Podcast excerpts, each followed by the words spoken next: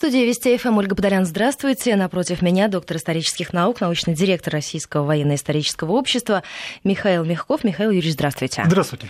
Столетие революции – значимое событие не только в России, но и за рубежом. Почему его отмечает весь мир? Ну вот стоит только посмотреть на Европу, и мы уже сегодня связывались с нашим европейским САПКОРом, который рассказывал о грандиозной выставке, которая открылась в Берлине «Революция Россия и Европа». Открывая эту экспозицию, министр культуры Германии говорила о том, что что э, это самое значимое событие истории 20 века. В Европе, в принципе, вот из тех публикаций, которые и к 90-летию э, Октябрьской революции были приурочены, и сейчас к столетию, они сходятся во мнении, что Октябрь в России ключевое событие 20 века. Если посмотреть на американскую прессу и ту аналитику, которую они сделали к столетию революции, вот Wall Street Journal, большая статья, э, западной цивилизации была нанесена почти что смертельная рана.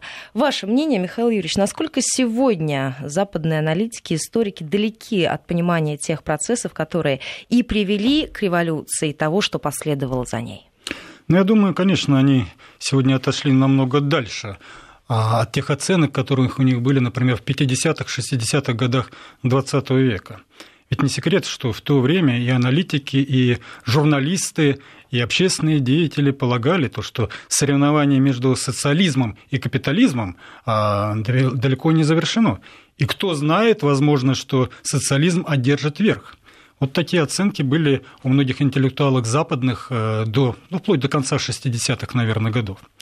А сегодня, в связи с тем, что у нас в 90-е годы случились пертурбации, рухнул Советский Союз, Запад посчитал, что он выиграл холодную войну над Советским Союзом, то, что капитализм в результате победил социализм, соответственно, оценки у них тоже изменились, и они посчитали то, что, то, что тот эксперимент, который был э, в Советском Союзе, ну, изначально и заранее был запрограммирован на а, неуспех, на провал.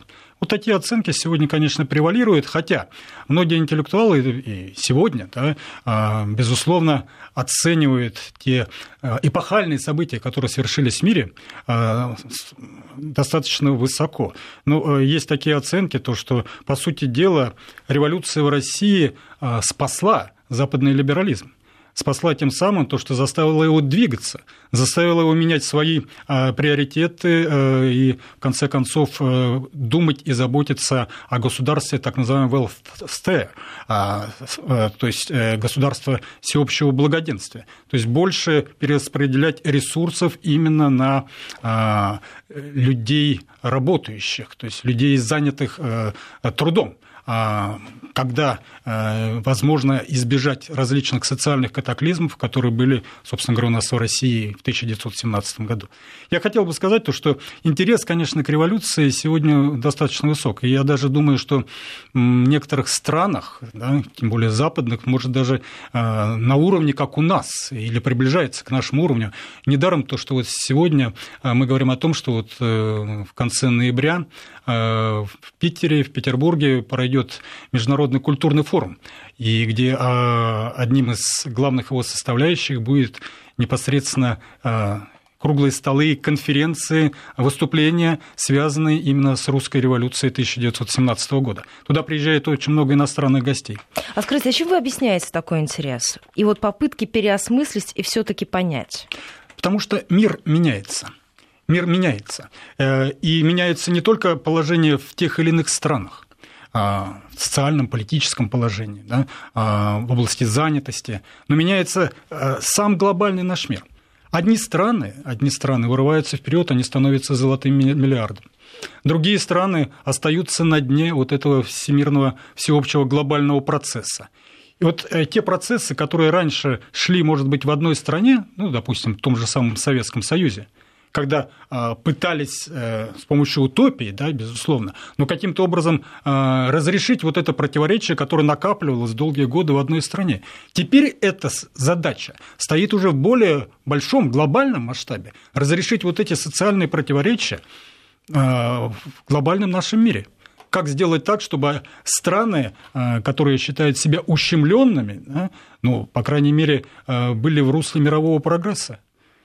Что нужно для этого сделать? Чтобы не допустить вот этого нового мирового взрыва, который грозит, в принципе, да, ну, обрушить уже э, всю цивилизацию нашу, всю человеческую цивилизацию.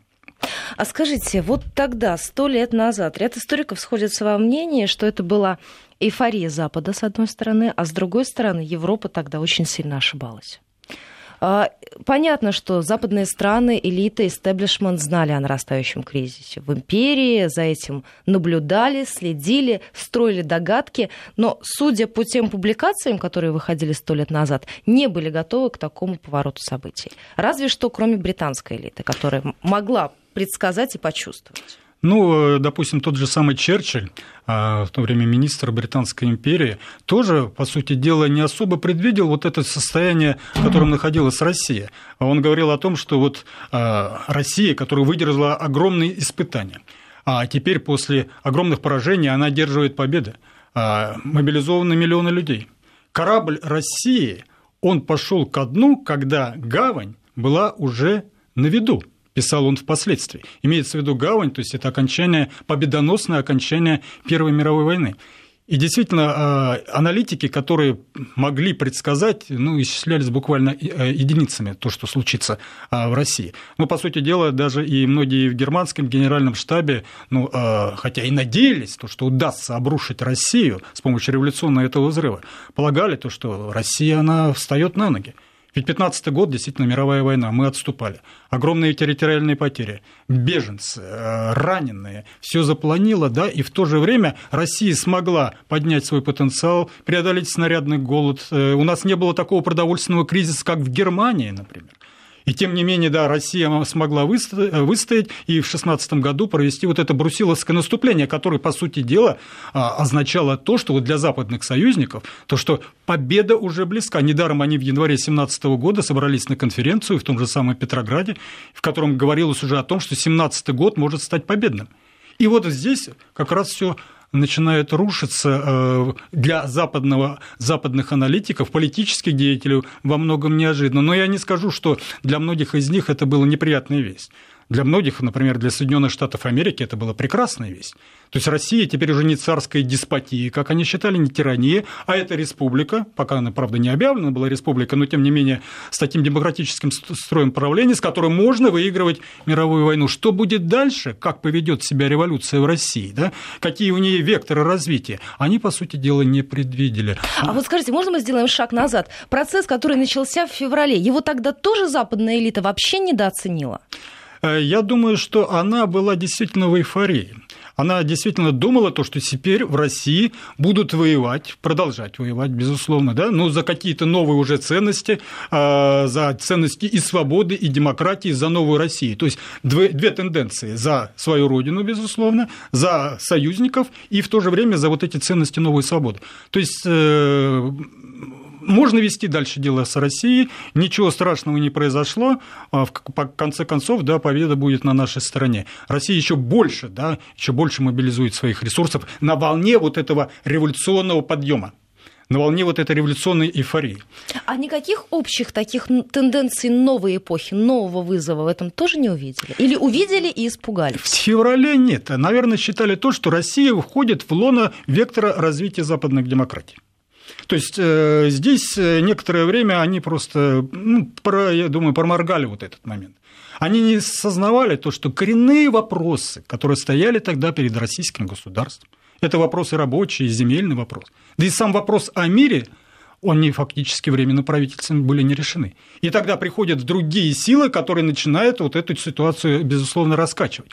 И вот здесь, конечно, да, э, после революции уже Октябрьской, я думаю, что ну, германские, естественно, генеральный штаб и немцы, они были и добивались, в конце концов, этого. И необходимый выход России из войны. Германия просто не могла воевать дальше уже на два фронта. Они были, безусловно, этому, этим довольны. Страны Антанты, они видели в этом, безусловно, явный признак того, что им придется остаться теперь на одном западном фронте. Россия выходит из войны. Хотя по мирным переговорам, которые э, велись э, Россией из Германии, странами Четверного Союза, э, было такой пункт, то, что мы говорили о том, чтобы не выводили немецкие войска с нашей территории, не перебрасывали на другой фронт. Ну, немцы, естественно, на это закрыли, естественно, глаза и перебрасывали свои силы.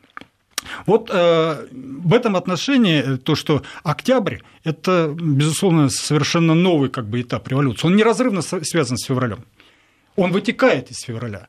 Но для западных аналитиков да, это две разные вещи. То есть для них это был действительно вызов.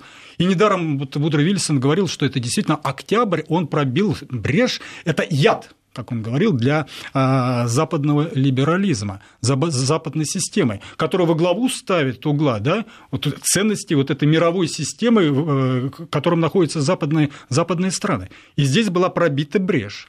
И здесь они тоже просчитались, потому что они же не предполагали, что в стране есть шанс на реализацию этого масштабного проекта. Конечно, они думали то, что это, это временно. Ненадолго. Это временно. Уже в марте 2018 года союзники собираются на конференцию, делят э, сферы влияния в России.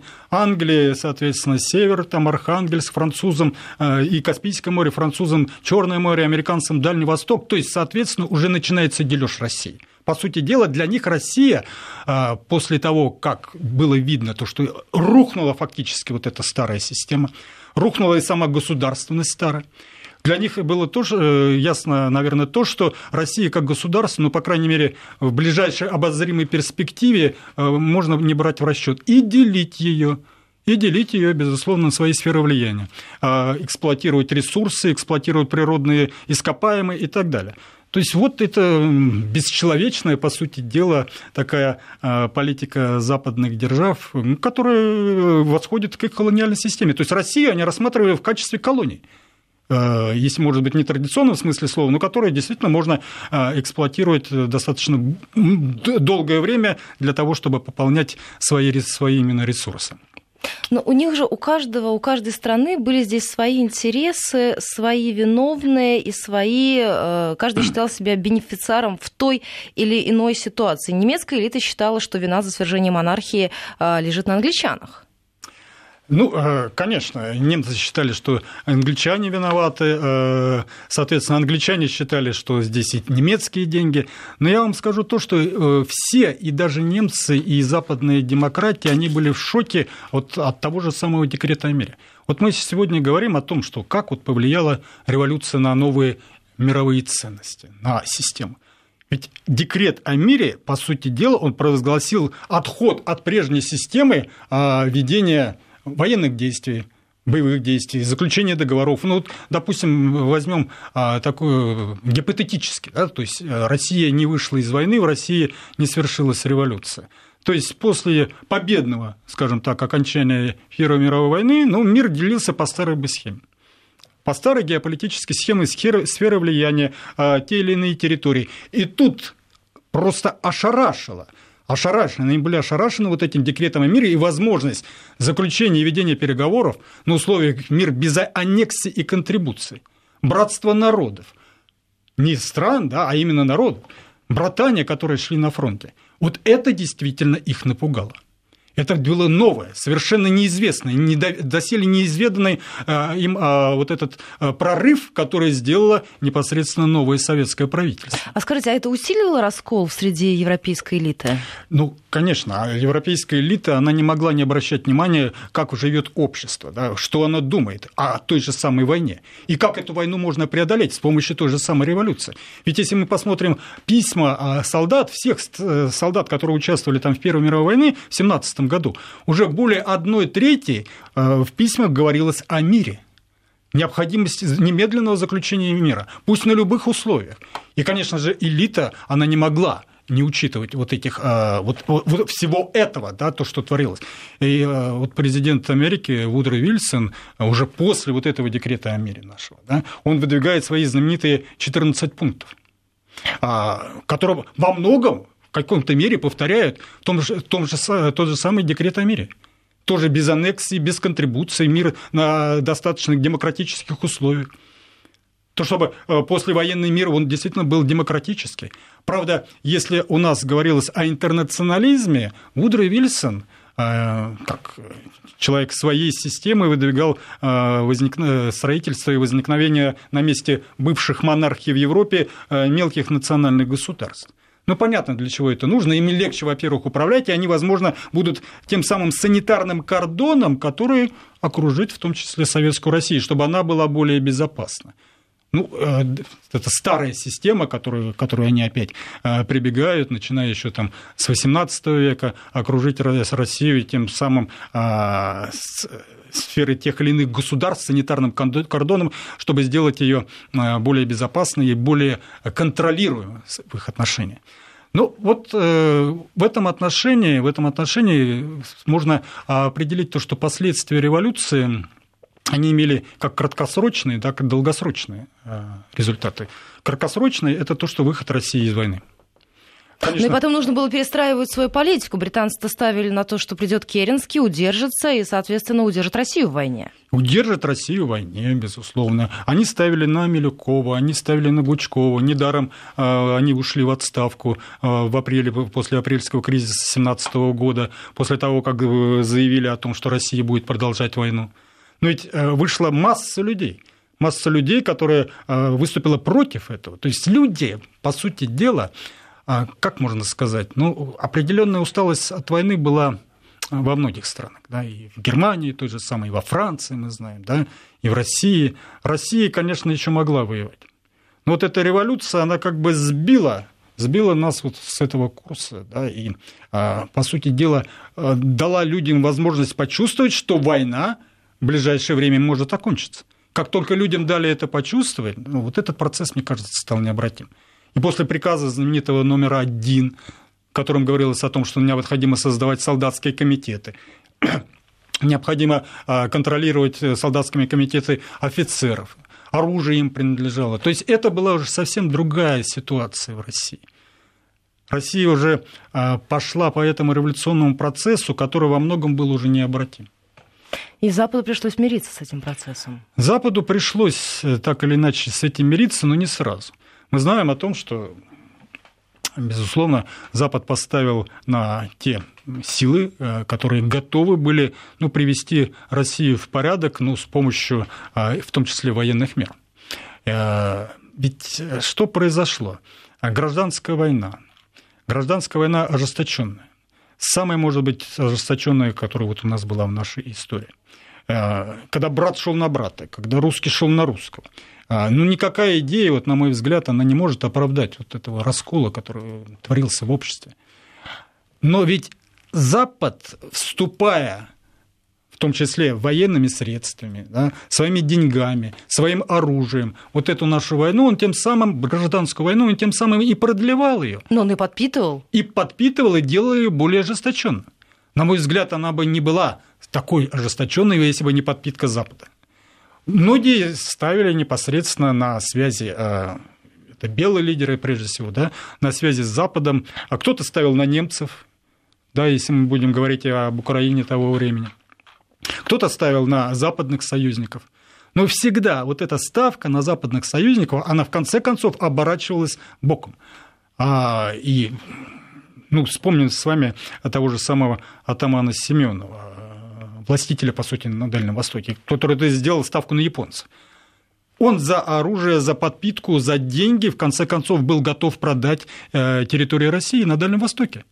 Вот как это можно объяснить? Человек, который воюет за идеалы, за ценности, восстановление порядка в стране, и в том в числе идет на сотрудничество с Западом, который, по сути дела, имеет только меркантильные интересы к нашей стране. Мы сейчас должны будем прерваться. У нас впереди новости, я напоминаю. У нас в гостях сегодня Михаил Мягков, доктор исторических наук, научный директор Российского военно-исторического общества. 5533 Вести – это наш СМС-портал, плюс 7 903 170 63 63 – это наш номер в WhatsApp. Можете прислать свои сообщения в Фейсбуке, в Вайбере, ВКонтакте. Все сообщения нам приходят. Уже спрашивают по поводу э, того, мечтала ли Германия о разделе России. Э, все ваши вопросы буквально через несколько несколько минут, сразу после короткого перерыва. Реклама, новости, потом продолжим. 19.33 в Москве. У микрофона Ольга Подолян. Добрый вечер. Мы продолжаем разговор э, с Михаилом Мягковым, доктором исторических наук, научным директором Российского военного исторического общества. 553320 плюс 7 903 170 63 63 это наши эфирные координаты. Задавайте ваши вопросы, я их обязательно озвучу в ходе нашего сегодняшнего разговора с Михаилом Юрьевичем. Э, мы с вами остановились на том, и да, давайте я все-таки задам вопрос, который наш слушатель озвучивал. Были ли немцы уверены, что революция приведет к полному коллапсу? Было ли, была ли у них сделана ставка именно на это? Да, конечно, они делали ставку именно на полный коллапс, на развал э, русской армии и понятно то, что брестские переговоры, брестский мир, это, казалось бы, венцом, зенитом э, германских успехов э, на Восточном фронте. Казалось, что вот забрежила уже э, победа Германии в войне. А, но дело в том, что вот они, конечно, недооценили силу вот этой революционной энергии, которая может перехлестнуться не только там, через границы России, дойти до Германии, дойти до Австро-Венгрии. И мы знаем то, что ближайшими следствиями русской революции 17 года были и э, революционные события непосредственно в самой Европе. Венгрия 1919 год, сама революция в Германии в 18 году ноябрьская, которая едва-едва тоже не переросла уже в социалистическую революцию, едва Германии не стало. Но это были уже там свои причины, почему это не, не произошло. Ну, то есть они просто этого испугались еще плюс Они испугались, они испугались, и Коминтерн, безусловно, который был образован в 1919 году. Вот мы сегодня много говорим о мягкой силе том числе американской мягкой силе, как они продвигают свои интересы, том числе различных общественных организаций, посольств, некоммерческих и так далее, и так далее. Но ведь тогда вот этой мягкой силы, по большому счету, был э, советский коммунистический комментарий Третий интернационал и Конгресс Коминтерна, который объединял различные партии многих стран мира, десятки вот этих коммунистических партий, лидеры которого, которые находились в Москве, они действительно искренне верили, то, что можно переустроить мир. То, что впереди, как отмечал Ленин, а, мы строим ведь что? Мы строим, э, когда был построен Советский Союз, это а, и по Конституции 24 года, это шаг к тому, что в будущем все страны тоже объединятся в одну большую а, Советскую Социалистическую Республику. То есть вот такой всемирный уже коммунистический интернационал. И люди, можно по-разному сегодня к этому относиться. Да, мы, безусловно, я в том числе, да, понимаю, что это утопия. Но ну, надо э, подходить к этим событиям с позиции историзма и знать то, что люди того времени мыслили именно так. Такие были условия, такие были а, внешнеполитические, внутреннеполитические условия. Э, они искренне верили о том, что действительно скоро поднимутся, если революция в Европе не удалась, да, хорошо, но ведь поднимутся страны Востока. Ленин, проводя свою национальную политику, которую, безусловно, сегодня нельзя а, оправдывать во многих да, отношениях, да, вызывает большую критику. Другие говорят о том, что э, в этом был определенный какой-то смысл. Для чего она проводилась, в том числе а, вот, право нации на самоопределение, а, больше прав давать именно восточным народам.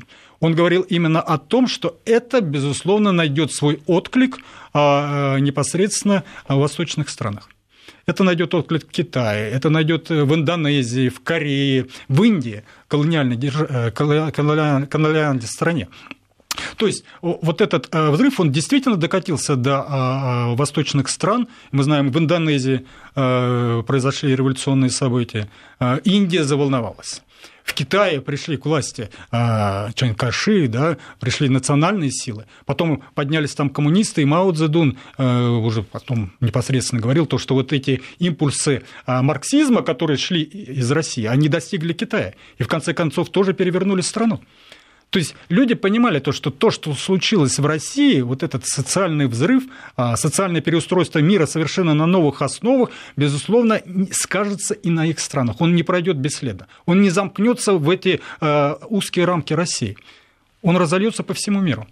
А скажите, по поводу Соединенных Штатов Америки, я обращалась не так давно к книжке американского историка Уорта, который достаточно подробно описывал и реакцию Запада, и там была подборка разных изданий э, разных стран э, на события, которые происходили сто лет назад в России. Как вы считаете, потому что, насколько я понимаю, мнение историков здесь все-таки делится. Для Соединенных Штатов это была неожиданность или как раз это была та страна, которая максимально приблизилась и к пониманию причин глубинных революционных событий, и все-таки по-другому реагировала на февральские события?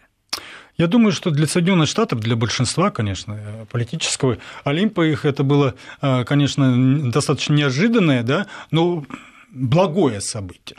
А, благое событие то, что Россия теперь во многом похожа на Соединенные Штаты Америки и по своим ну, размерам... То есть были совершенно другие ожидания. Да, по своим размерам территории, по менталитету даже, может быть, населения, по его мобильности.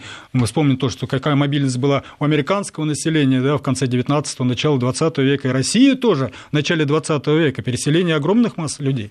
То есть это все знали. Иммиграция, которая приезжала из России а, в Соединенные Штаты Америки, все они а, тесно, во многом тоже были связаны еще с российскими корнями. То есть для Америки мы э, не были, э, скажем так, вот э, страной третьего мира. Это во многом была э, похожая, но страна с деспотическим, как они считали, режимом. Мы посмотрим, какие карикатуры рисовали. Дикие как... мечтатели, да, называет газеты. Херста и многих других. То есть это действительно, как Кеннон, в конце концов, относился, да, я имею в виду, отец, который знаменитого впоследствии тоже и дипломата, и посла, как он относился к России. То есть, с одной стороны, они пытались изучить ее, но с другой стороны, стороны, демонизировали. Демонизировали именно вот этот царский режим а, который они считали, что ну, никак не подходит под каноны западной демократии. Это мы сегодня с вами понимаем, что во многих аспектах, допустим, Российская империя даже в чем-то обгоняла западные страны а, в своих социальных а, каких-то преобразованиях. Ну, тоже Вильсон же говорил, что революция – э, выдающееся событие нашего века. Да, это событие, но в то же время Вильсон говорил о том, что это и яд, который подтачивает э, западной демократии. Просто так не обойтись. Необходимо принимать какие-то определенные решения. Но это было немножко впоследствии. Да? А первое – это февраль, да, это эйфория. Октябрь и после образования Коминтерна, и после того, как действительно всем стало понятно, то, что большевики действительно берут курс в определенном этапе своей истории да, на мировую революцию, то есть это действительно был испуг. Сейчас это придет к ним, сейчас забастуют, и действительно бастовали рабочие у них, действительно может произойти социальный взрыв, и тогда что? Это опять смена элит, это опять новое социальное государство. Куда это может привести? Другое дело, что большевики, осознав, в конце концов, вот бесперспективность этих попыток мировой революции, в конце концов поставили на строительство именно э, строительство социализма в одной, в одной стране. Но это уже как бы другая история. А для Запада, для Запада было понятно, то, что это угроза и колониальной системы и старой традиционной британской колониальной системы, и новой колониальной системы, которую проводили Соединенные Штаты Америки с помощью вот этих а, своих открытых дверей политики, политики канонерок и так далее. И это подрывает весь мир, основы всего мира, всего миропорядка. Вот о чем говорил Вильсон. Вот э, русская революция – это подрыв миропорядка в том виде, ну, в котором вот это, это, эта конструкция крепкая, устойчивая, она стало понятно, что она рухнет. И стало понятно, что ее каким-то образом необходимо реформировать. Это особенно стало понятно в период вот мирового экономического кризиса конца 20-х, начала 30-х годов когда стало понятно то, что Россия вот как таковая, она уже не подвержена системе вот этих мировых кризисов. То, что она вышла из них и, э, по сути дела, э, проводит другую совершенно политику и социальную. И создают свою конструкцию. Да, создают свою конструкцию. Значит, что-то надо делать. И многие аналитики э, американские в том числе стали говорить о том, что если вот мы пытаемся что-то превзойти по каким-то вот этим параметрам, в том числе по своим реформам России, у нас это не получается, давайте, по крайней мере, что-то тогда у ней заимствовать и стали заимствовать, появилась вот эта теория конвергенции, возможно, да, convergence, то есть сближение вот этих систем каким-то образом. То есть есть социалистическая система, есть капиталистическая. Если капиталистическая терпит какой-то кризис, давайте возьмем что-то из них, сделаем э, наше государство похоже на государство всеобщее благоденствие, то есть больше распределение социальных каких-то ресурсов, э, рабочие, э, сокращение рабочего дня, э, занятость населения, государственное вмешательство, в конце концов, вот что самое главное, то, что Рузвельт проводил во время своего New Deal нового курса государственное вмешательство вот в эти дела, они стали это адаптировать для себя, потому что осознали то, что капиталистический мир может не выдержать возможен социальный взрыв, тогда произойдет, как в России, тогда произойдет та же самая кровопролитная гражданская война, миллионы потерь, миллионы жертв. То есть наша революция, я еще раз хотел бы это повторить, да, во многом спасла западный мир, западные демократии. Тем, что, во-первых, своим примером, своими реформами она как бы побуждала их к действию. Я даже больше скажу, что она помогла, наша революция, в конце концов, да, западному миру. Понятно, что Великую Отечественную войну решающий вклад одержал именно Советский Союз. Но вот западные демократии от этого ведь тоже выиграли. Тоже спасли свою западную систему либеральных ценностей против нацизма, которая боролась. Мы вместе боролись против нацизма. И в конце концов, э, если говорить о том, вот о противоставлении нацизма, да, вот этого самого страшного зла 20 века, то есть, по сути дела, да, это Россия, это наш советский народ. Но это и противоставление систем в том числе. Бернард Шоу а, вот, в 1941 году в июле месяце писал Фадееву, а, нашему секретарю Союза писателей, о том, что вот Гитлер бросил перчатку да, в сторону России, и Россия поднимала ее. И сейчас, начинал, сейчас возникает самый острый момент противостояния, когда Россия выйдет из войны победителем, он верил в это, да? то есть Россия поведет за собой весь остальной мир – вот о чем, что они боялись, то, что Россия стала во главе прогресса. То есть вот эта держава, которую многие недооценивали, считали отсталой и так далее. То есть в Америке так вообще полностью реакционно, и всего 50 лет назад крепостное там право было отменено, э, деспотизм и все это. И вдруг эта держава становится в главе процесса, выдвигает новые ценности, за которыми идут миллионы и миллионы людей. Мы сейчас должны прерваться буквально на несколько секунд. У нас погода, затем вернемся в студию, продолжим этот разговор. 19 часов 48 минут в Москве. Мы возвращаемся в программу. У меня сегодня в гостях доктор исторических наук, научный директор Российского военно-исторического общества Михаил Мягков. Михаил Юрьевич, э, не можем мы с вами, конечно, не затронуть в связи с этим большую тему русской миграции. Да, конечно.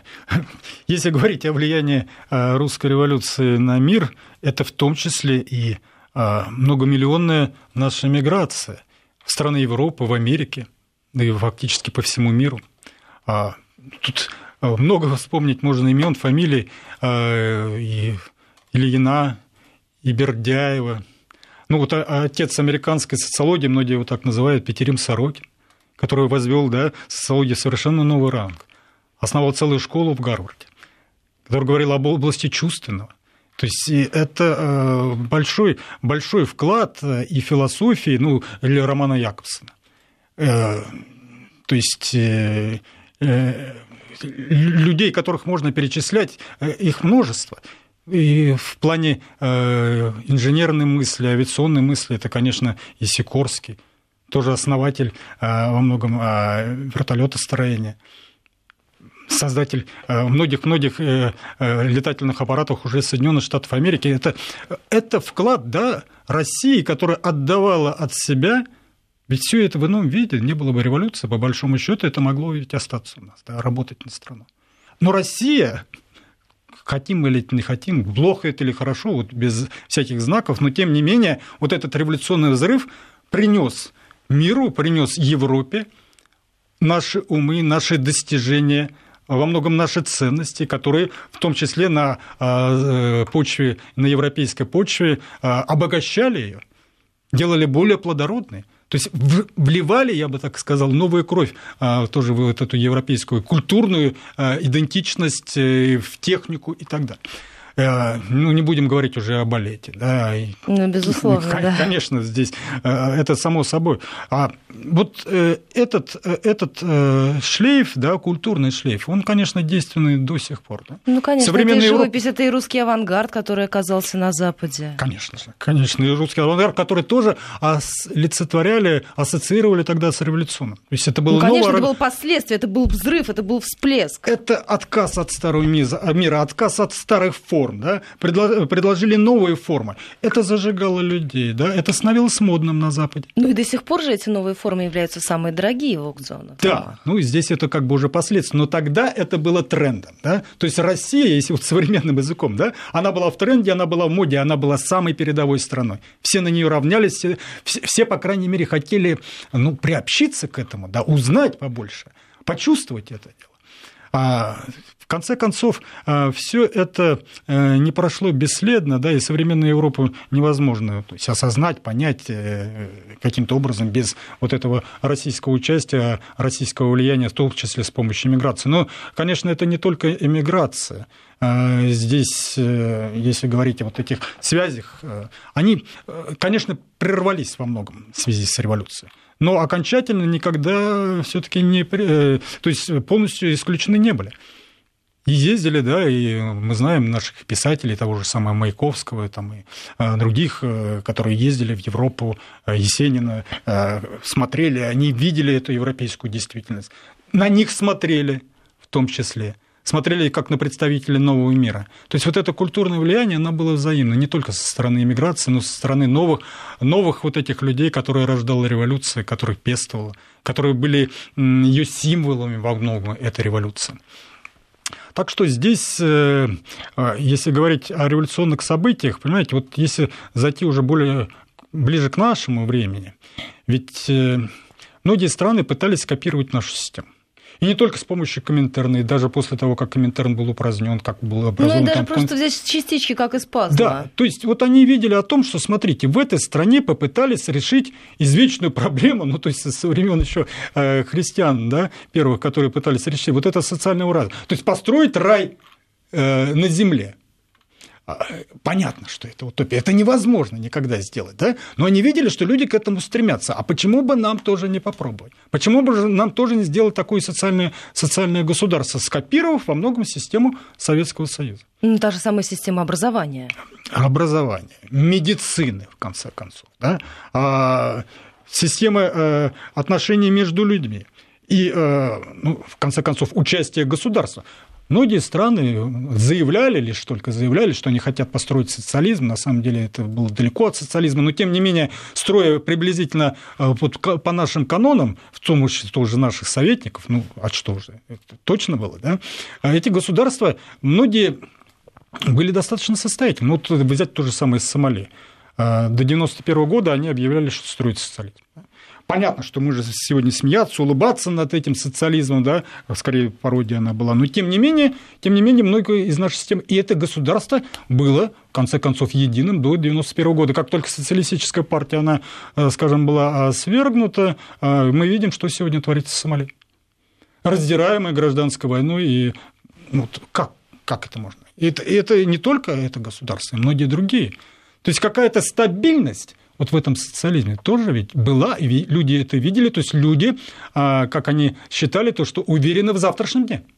Вот это тоже нравилось. То есть капитализм во многом, да, это безусловно, и конкуренция, это двигатель прогресса и все такое прочее. Но вот уверенности в завтрашнем дне – по сути дела, да, вот ему не хватает. А многие хотели этой уверенности и видели в этом Советском Союзе вот эту и видели ее в разных странах мира, и в Соединенных Штатах, и во Франции, и в той же самой Великобритании. Да, потому что, ну, недаром то, что вот эта элита, да, а, скажем так, а, те, часть людей, да, которые видели в Советском Союзе а, двигатель прогресса, их было много достаточно.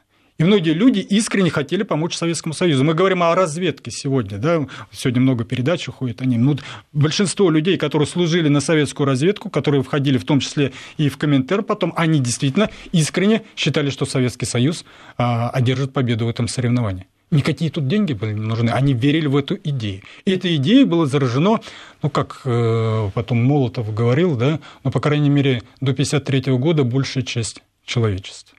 Ну, после 53-го, особенно 56-го года, такого считать уже было нельзя. Ведь были сформулированы очень важные смыслы будущего, были лишены, и все видели, вот как решались эти проблемы настоящего, и военные, и экономические, а, социальные, культурные проблемы.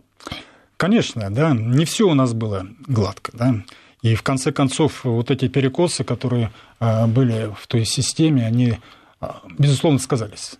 И, в конце концов, послужили одной из главных причин того, что, а, в конце концов, вот этот эксперимент, он изжил себя, переродился, в конце концов. И вера в него И вера в него предстала, да, у нас было 18 миллионов коммунистов, и большинство из них искренне верили, да, искренне верили в то, что можно перестроить, но была и та верхушка, да, которая фактически уже имела другие ценности совершенно другие ценности, отличные от тех, которые от были тех, в начале... которые были заложены тогда, заложены, лет назад. Заложены тогда. Я благодарю вас за этот разговор. Доктор исторических наук, научный директор Российского военного исторического общества Михаил Юрьевич Мягков был сегодня у меня в гостях. Спасибо вам за то, что присылали ваши вопросы. Спасибо.